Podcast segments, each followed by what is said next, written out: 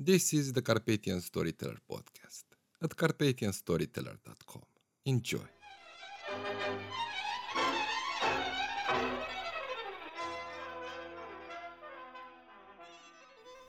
Youth without age and life without death.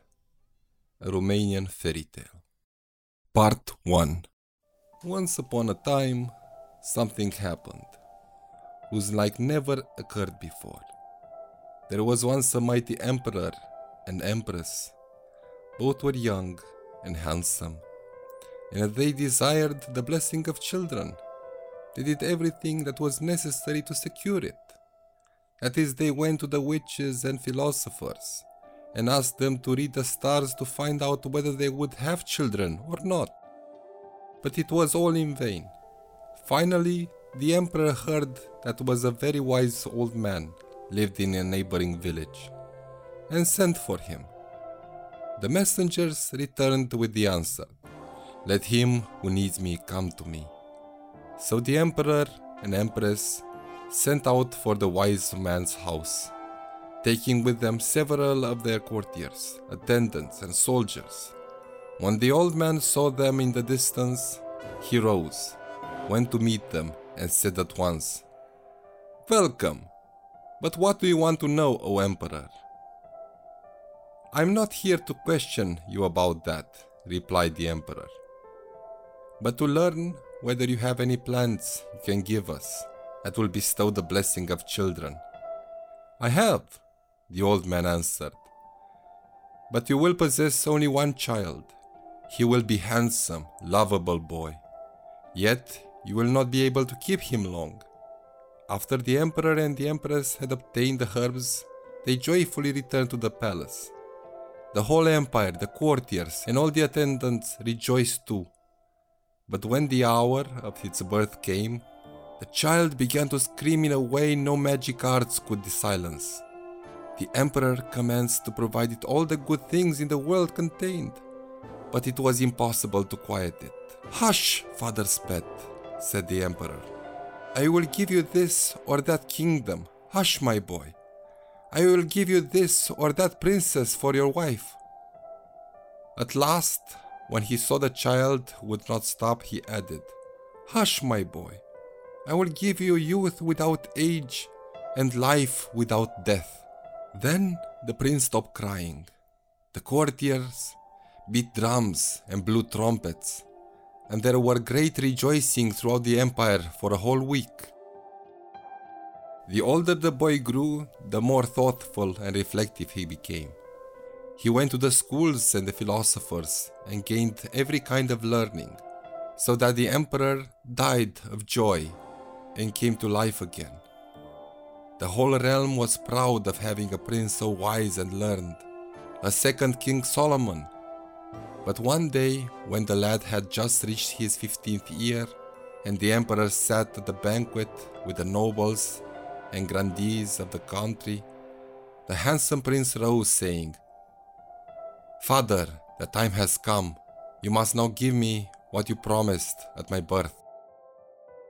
When the emperor heard this, he grew very sorrowful and answered, Why, my son? How can I give you an impossible thing? If I promised it to you then, it was only hush you. If you can't give it to me, father, I shall be obliged to wander through the whole world till I find what was promised to me, and for which I was born.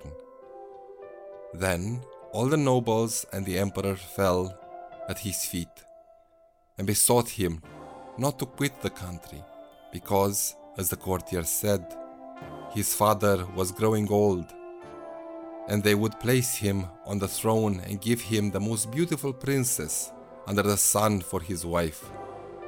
But it was impossible to shake his resolution. He remained as firm as a rock. After his father had seen and duly considered all these things, he gave his consent and prepared to supply the prince with provisions and whatever else he might need for his journey. The young hero went to the imperial stables, where the finest steeds in the whole realm were standing, to choose one of them. But when he laid his hand on the horse's tail, he knocked it down. And so they all fell, one after another. At last, just as he was going out, he let his eyes wander round the building once more, and saw in one corner a sick, weak horse, covered with sores. He went up to it, and when he grasped it by the tail, the animal turned its head, saying, What do you command, my master? I thank God that He has permitted a hero's hand to touch me once more. And planting its feet firmly, it remained standing. The young prince told it what he was intended to do, and the horse replied, To obtain your wish, you must ask your father for the sword, lance, bow, quiver of arrows, and the garments he wore when a youth. But you must take care of me with your own hands for six weeks and give me oats boiled in milk. When the prince begged the emperor for the articles the horse had advised, the monarch called the major domo for, of the palace and ordered him to open all the chests of clothing, that his son might choose what he pleased. The young hero, after rummaging them three whole days, at last found, in the very bottom of an old trunk, the weapons and garments his father had worn in his youth. But the arms were covered with rust. He set to work to clean them, and his own hands in six weeks. During the time he was taking care of the horse, he succeeded in making the weapons as bright and shining as a mirror. When the horse heard from the handsome prince that the clothes and arms were cleaned and ready, it shook itself once all the sores instantly fell off, and there it stood, a strong, well formed animal with four wings. When the hero saw this, he said, We'll go in three days. May you have a long life, master. From today I shall be at your service, the horse answered. On the morning of the third day, there was great mourning through the whole court and empire. The handsome prince clad like a hero, holding his sword in his hand and riding the horse he had chosen, took leave of the emperor, the empress, the great nobles and lesser grandeers, the army, and all the attendants, who, with tears in their eyes, implored him to give up the journey and not risk his life. But setting spurs to his steed, he dashed through the gate like the wind, followed by the carts followed with provisions and money, and the two hundred horsemen the emperor had commanded to accompany him. After reaching the boundaries of his father's country and arriving at the wilderness, the prince distributed all his property among the escort, bade them farewell, and sent them back, keeping for himself only as much food as the horse could carry. Then he turned toward the east and rode for three days and three nights, till he came to a wide plain where lay a great many human bones. If you wish to listen longer, listen to part 2. We really hope you enjoyed today's story as much as we enjoyed telling it. So if, you want to hear more stories, subscribe to our channel. We tell stories twice a week, and for a complete transcription of today's episode, and articles about Carpathian traditions and places to travel to, visit us at carpathianstoryteller.com.